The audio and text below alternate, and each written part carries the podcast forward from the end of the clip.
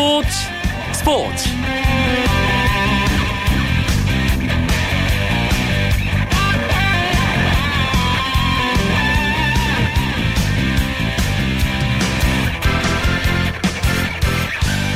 안녕하십니까. 금요일 밤 스포츠 스포츠. 아나운서 이광용입니다.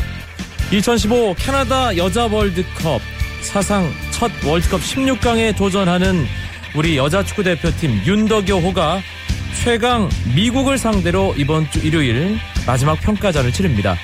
미국은 지금까지 6차례 월드컵에서 두 번 우승, 모두 4강 이상의 성적을 거둔 강팀인데요.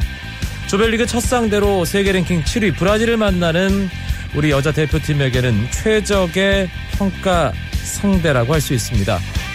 무릎 부상으로 하차한 여민지 선수의 빈자리를 지소연, 박은선 등 공격수들이 어떻게 채워 나갈지 그 부분도 관심 있게 지켜봐야겠습니다.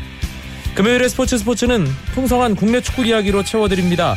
한 주간의 국내 축구 여러 가지 이슈와 이번 주말 기대되는 K리그 클래식 13라운드 경기도 짚어드립니다. 프로야구 경기 상황과 오늘 들어온 주요 스포츠 소식 정리하면서 금요일 밤 스포츠 스포츠 힘차게 출발합니다.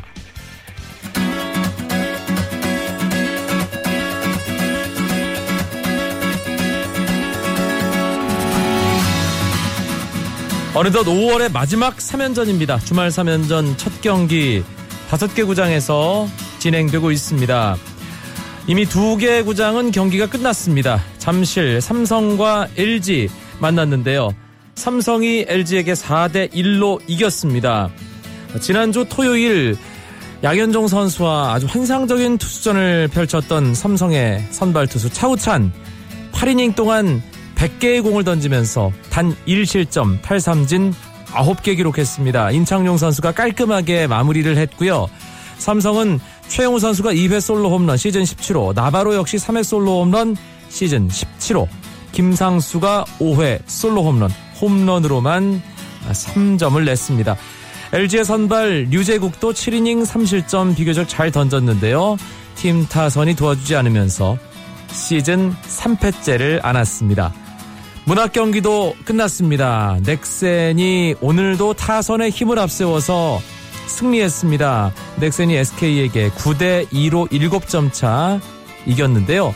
넥센의 선발 피어밴드가 8이닝 2실점으로 잘 던지면서 시즌 4승 기록했고요. 박병호 선수가 3경기 연속 홈런, 2회 투런 홈런 신고했습니다. 김민성 선수 역시 2회 솔로 홈런, 시즌 4호 홈런 기록했습니다. SK 선발 켈리 5와 3분의 2이닝 8실점 하면서 시즌 2패째를 기록했습니다. 광주 경기입니다. NC와 기아. NC가 어제까지 8연승 단독 선두 달리고 있는데요. 오늘은 기아 타선이 NC 마운드를 제대로 공격했습니다. 9회 초가 진행 중인데요. 13대 3으로 기아 타이거즈가 10점을 앞서가고 있습니다. 기아의 선발 양현종 7이닝 무실점 거의 완벽한 투구로 승리를 눈앞에 두고 있고요. 기아는 김주찬 선수가 3회 투런 홈런 기록했습니다. NC는 8회 김성욱 선수가 3런 홈런 날리긴 했지만 조금 늦었습니다. 아, 경기가 막 끝났습니다. 기아가 NC에게 13대 3으로 이겼습니다. 두산과 KT가 만난 수원 경기. 두산이 KT에게 8대 3으로 5점 앞서고 있습니다. NC와의 3연전을 모두 내준 두산이 KT에게 복수전을 하고 있습니다. 장원준 선수가 두산 선발로 나와서 6과 3분의 2이닝 2실점 이대로 경기가 끝난다면 승리 투수가 되고요. 윤명준에 이어 우현택이 두산 라운드에 있습니다. KT 선발 옥스프링 7이닝 4실점 3자책점 아, 제 몫을 하고 마운드를 내려갔습니다. 울산 경기입니다. 한화와 롯데 롯데가 한화에게 9대1로 크게 앞선 상황 9회 초 한화의 공격이 진행 중입니다. 오늘 롯데는 린드블럼 선수가 계속해서 마운드에 있고요. 8이닝 1실점 탈삼진 9개 9회에도 마운드에 올라왔습니다. 한화는 선발 안영명 선수가 2와 3분의 2이닝 3실점하고 마운드를 내려갔고요. 이후 5명의 투수가 추가로 나왔습니다. 롯데는 황재균 선수, 오승택 선수, 아두치 선수 3명의 선수가 홈런을 기록했습니다. 피츠버그 파이리츠의 강정호 선수가 시즌 3호 홈런을 날렸습니다. 오늘 패코파크에서 열린 샌디에이고 원정 경기에서 5번 타자 유격수로 선발 출전한 강정호는 1회 초 2사 1, 2루 기회에서 상대 선발 투수 케네디의 초구를 노려 2층 관중석에 떨어지는 대형 석점짜리 홈런을 만들었습니다. 피츠버그는 11대 5로 샌디에이고를 이겼습니다. 텍사스 레인저스의 추신수 선수도 보스턴과의 홈 경기에서 2번 타자 우익수로 선발 출전해 4타수 1안타 기록했습니다. 하지만 텍사스 타자들이 클리블랜드의 괴물 투수 루키 에두아르도 로드리게스를 전혀 공략하지 못하며 경기에서는 텍사스가 1대5로 패했습니다. 고위 관계자 체포 사건으로 시끄러운 피파에 대해 유럽 축구 연맹에서 축구계 전체의 이미지를 손상시켰다며 30일 스위스 취리에서 예정된 피파 총회와 피파 회장 선거를 연기해야 한다는 주장을 제기했습니다. 미셸 플라티니 유럽 축구 연맹 회장은 부패 스캔들로 얼룩진 블라터 회장이 5선에 성공하면 월드컵 보이콧도 배제할 수 없다며 압박에 나서기도 했는데요. 블라터 회장을 견제하기 위해 차기 피파 회장 선거에서 알리 비날 후세인 부회장을 공개 지지하고 나서고 있는 상황이기도 합니다. 피파 회장 선거를 둘러싸고 유럽과 비유럽권 국가들의 갈등의 골이 계속 깊어지고 있습니다.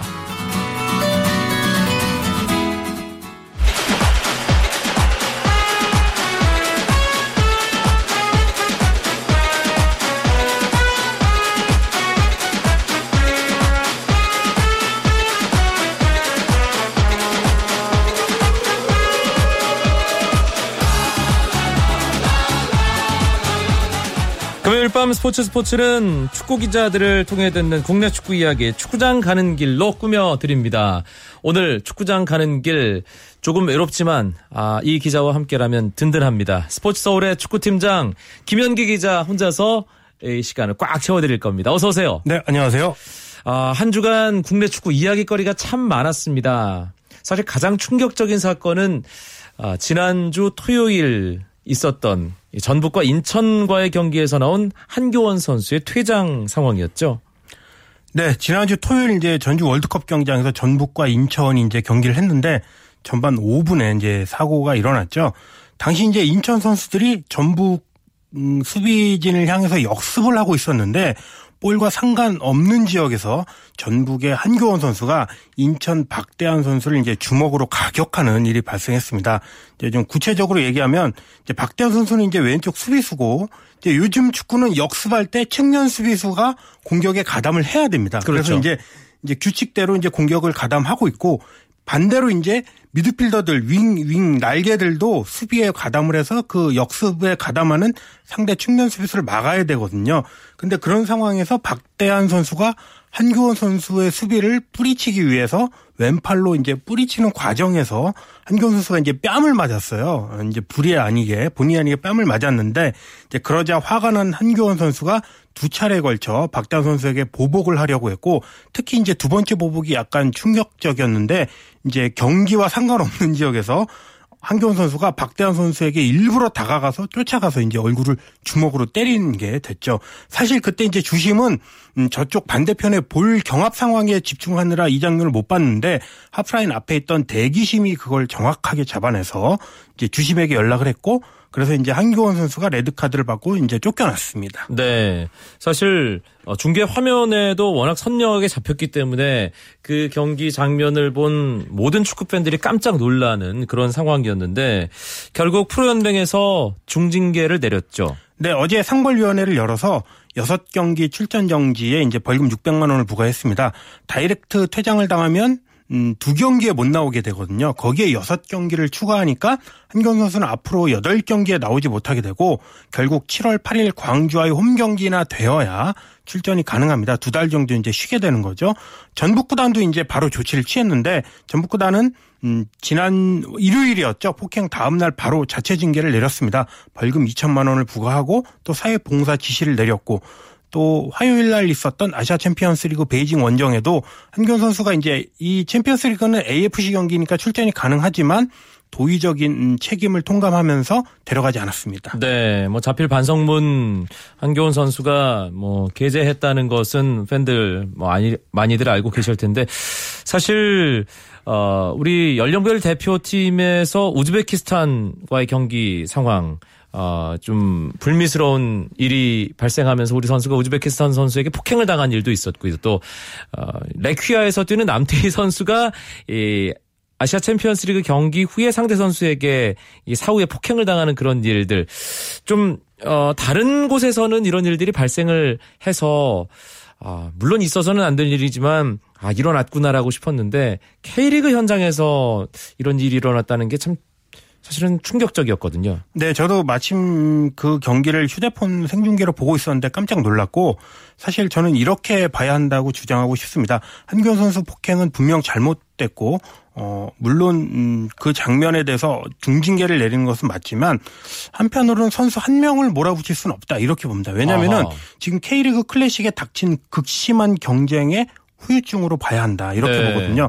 한경 선수가 작년에 K리그 베스트 11도 타고 또 국가대표로 데뷔해서 골까지 넣었던 아주 잘했던 선수였는데 아시안컵도 다녀왔고 그렇죠. 그런데 올해는 애닝요와 레오나르도 선수 이런 외국인 용병 선수들한테 밀려서 뭐 교체로 나오기도 하고 교체로 들어가기도 하고 확실한 주전이 아니었거든요. 그러다 보니까 한경 선수가 모처럼 잡은 선발기에서 또 내가 좀 잘 해봐야 되겠다 이런 심리적 압박이 그런 주전 경쟁이 돌출 행동으로 나온 걸로 봐야 되고 그 다음날 이제 광주 부산전을 봐도 그렇죠. 광주가 페널티킥을 얻었는데 부산 선수들이 주심에게 항의하는 사이에 부산 골키퍼 이범명 선수가 페널티킥 지점을 발로 막 찼거든요. 네. 상처를 내서 광주 선수가 결국은 이제 볼을 허공에 날려서 페널티킥을 놓쳤는데 킥이 크로스바를 한참 그렇죠. 넘어갔죠. 거의 예. 홈런이 됐죠. 어, 그렇게 돼가지고 광주가 결국은 졌는데 이것도 어, 윤리적으로 큰 문제로 어, 부과가 돼서 어, 이범명 선수가 자필 사과문을 썼죠. 결국은 부산이 12개 팀 중 11위 꼴찌서 두 번째를 하다 보니까 뭐래도 해야 한다는 강박 관념 그런 극심한 경쟁이 이범명 선수에게 약간의 그런 돌출된 잘못된 행동으로 이어진 것 같습니다. 네, 하지만 잘못된 행동이면 분명하고 선수들이 그런 것을 통해서 교훈을 얻고 어, 좀 다른 선수들이 그런 행동 반복하지 않도록 확실하게 연맹에서 좀 팀들에서 어, 그런 조치를 좀 취해야 될 것 같다는 생각이 들고요. 어, 이번 주에 있었던 국내 축구의 또 하나의 큰 뉴스는 어, 조진호 감독의 사태로 비어있던 대전 시티즌의 감독으로 최문식 올림픽 대표팀 수석 코치가 이동을 하게 됐습니다. 네, 조진호 감독이 계속 최하위에서 벗어나지 못하다 보니까 사임을 발표하고 대전이 후임을 물색했는데 이제 최문식 올림픽 대표팀 현 수석 코치가 선임이 됐죠. 네. 어, 최무식 감독은 포항 유스 감독과 전남 수석 코치, 그리고 지난해에는 이광종 감독을 도와서 아시안게임 금메달에도 공연한, 공헌한 경력 있는 아주 경험, 뭐 유소년, 이군, 또 수석 코치, 또 뭐 감독도 많이 해봤고 네. 그런 공헌한 경력이 있는 감독으로 볼 수 있겠습니다. 음, 네. 최문식 감독이 어, 일단 프로필상의 나이는 71년생입니다만 70년생들과 학교를 함께 다닌 아, 그리고 띠로도 개띠라고 할 수 있는 그렇기 때문에 K리그 클래식의 개띠 감독이 한 명 늘었습니다. 네. 기존에 이제 개띠 감독이 제주의 조성환 감독, 전남의 노상래 감독, 인천의 김도훈 감독 이렇게 세 명이 있었죠. 어, 견우회라고 어, 70년생 음, 개띠 감독들끼리 모이는 친목 모임까지 있다고 합니다. 여기에 이제 대전 최문식 감독까지 가세해서 K리그 클래식 12팀인데 그중에 3분의 1인 4명이 70년 개띠로 이렇게 예, 장악이 됐는데 네. 예, 이들의 선의의 경쟁도 기대됩니다. 음, 대전이 최문식 감독 선임을 계기로 뭔가 분위기를 바꿀 수 있을지도 궁금합니다. 아, 이번 주간에 있었던 AFC 챔피언스 리그 K리그 클래식 네 팀의 16강 2차전 이야기도 아, 안 할 수가 없습니다. 아, 참 많은 기대를 했습니다만 네 팀 중에 전북만 살아남았습니다. 네, 16강에 전북, 수원, 서울, 성남 K리그 네 팀이 모두 16강에 올라가서 기대감이 컸고 또 자축하는 분위기가 있었는데 막상 8강에 올라간 팀은 이제 1강으로 불리는 전북 한 팀이었죠. 베이징에 1승 1무를 거두고 살아남았고 나머지 세 팀은 모두 탈락했습니다. 네. 기세가 좋았던 수원의 탈락이 가장 아쉽다고 해야 될까요? 네, 화요일 날 가시와 레이솔 일본의 가시와 레이솔과의 원정 경기에서 2대 1로 이겼지만 일주일 전에 열렸던 1차전 홈 경기에서 2대 3으로 진 게 좀 아쉬웠죠. 어, AFC 챔피언스 리그는 원정골 우선 원칙이 적용됩니다. 네. 그래서 이제 두 팀이 1승 1패, 뭐 스코어도 4골을 넣고 네 골을 허용하고 이렇게 같게 됐지만 수원이 원정에 가서 두 골을 넣고 가시와는 원정 가서 세 골을 넣었기 때문에 결국 이 원칙에 따라서 수원이 떨어졌거든요. 수원이 조별리그나 16강 뭐 2차전이나 역전승도 참 많았고 정말 염기훈 선수, 정대수 선수 감동적인 경기를 많이 했는데 결국은 2대 0으로 이번 2차전에서 2대 0으로 뒤집고도 어, 후반에 뒷심 부족으로 한 골을 내주면서 탈락한 게 좀 아쉬웠습니다. 염기훈 선수가 경기 초반에 갈비뼈 쪽 부상 때문에 결국 서정진 선수가 교체됐는데 염기훈 선수가 계속 있었다면 어땠을까요? 네, 염기훈 선수가 있었다면은 음, 아무래도 수원이 그날 또 다른 선수들도 되게 잘했거든요. 네. 네, 그래서 염기훈 선수도 받쳐주면서 다른 선수들도 분산이 되고 그러면서 공격이 좀 더 붙고 또 염기훈 선수가 주장이기 때문에 팀을 좀 모으는 리더십이 있습니다.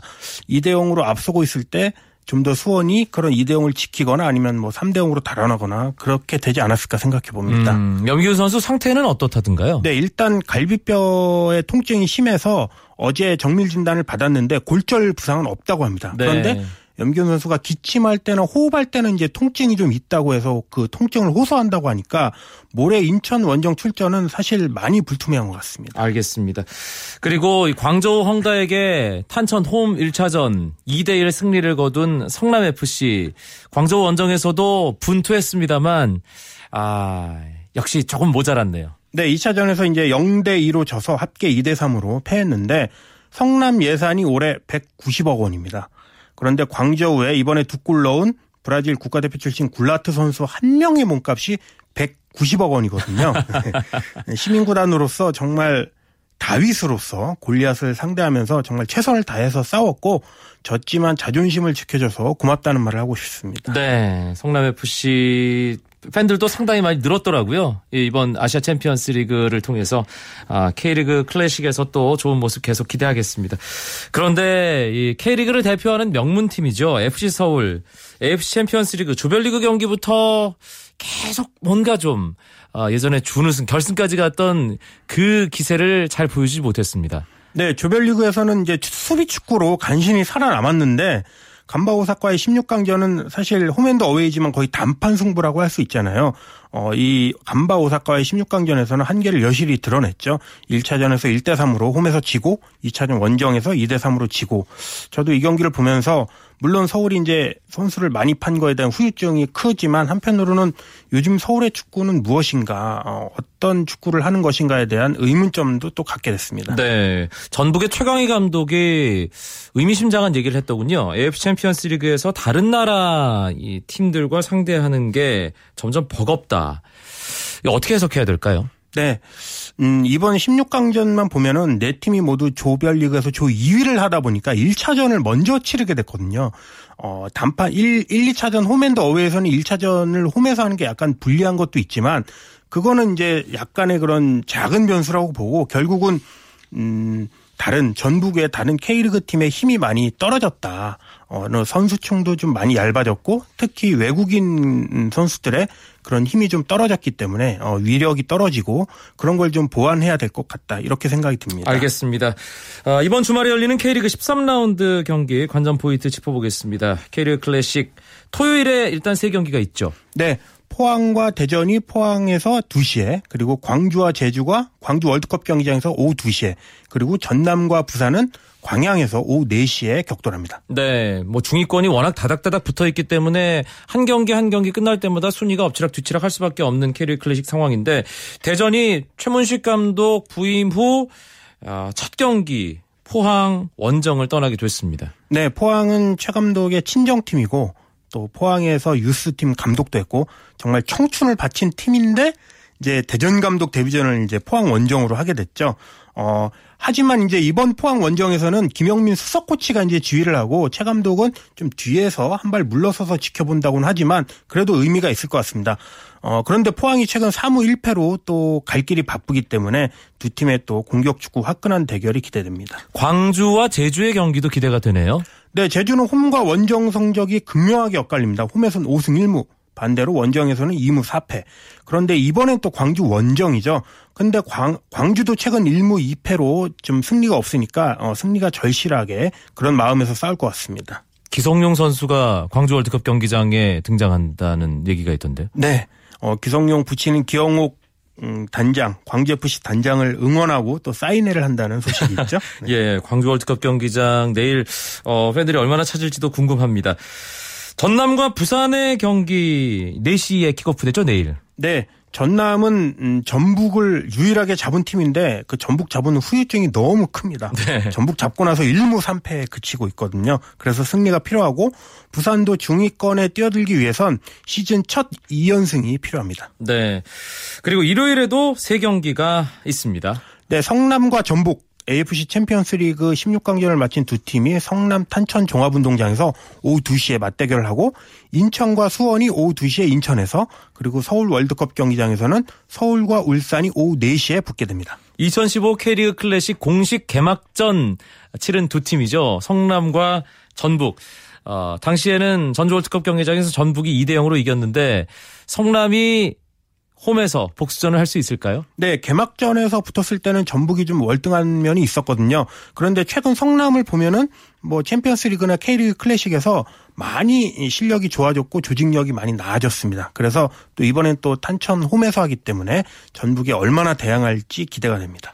아까 김현규 기자가 염기훈 선수 출전이 조금 불투명할 수도 있다라고 했는데 수원은 인천 원정이에요.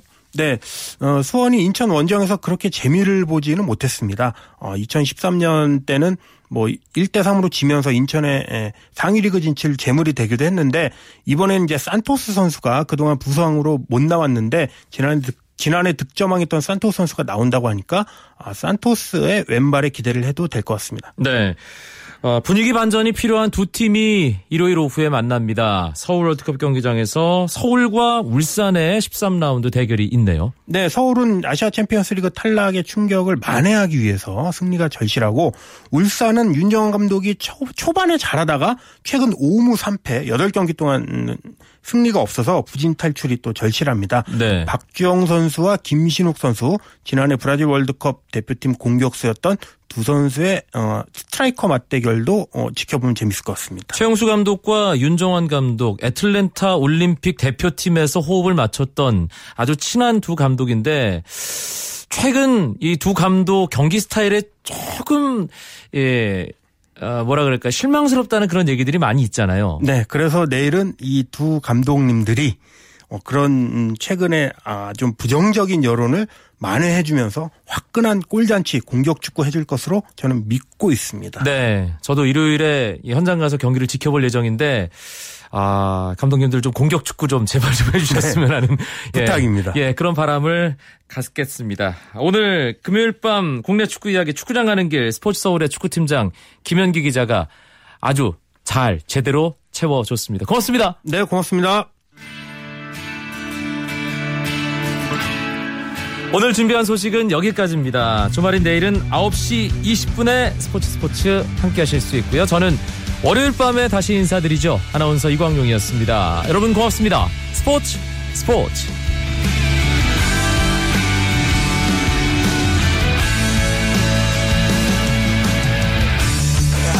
sun goes down in front of me reminds me where I wanna be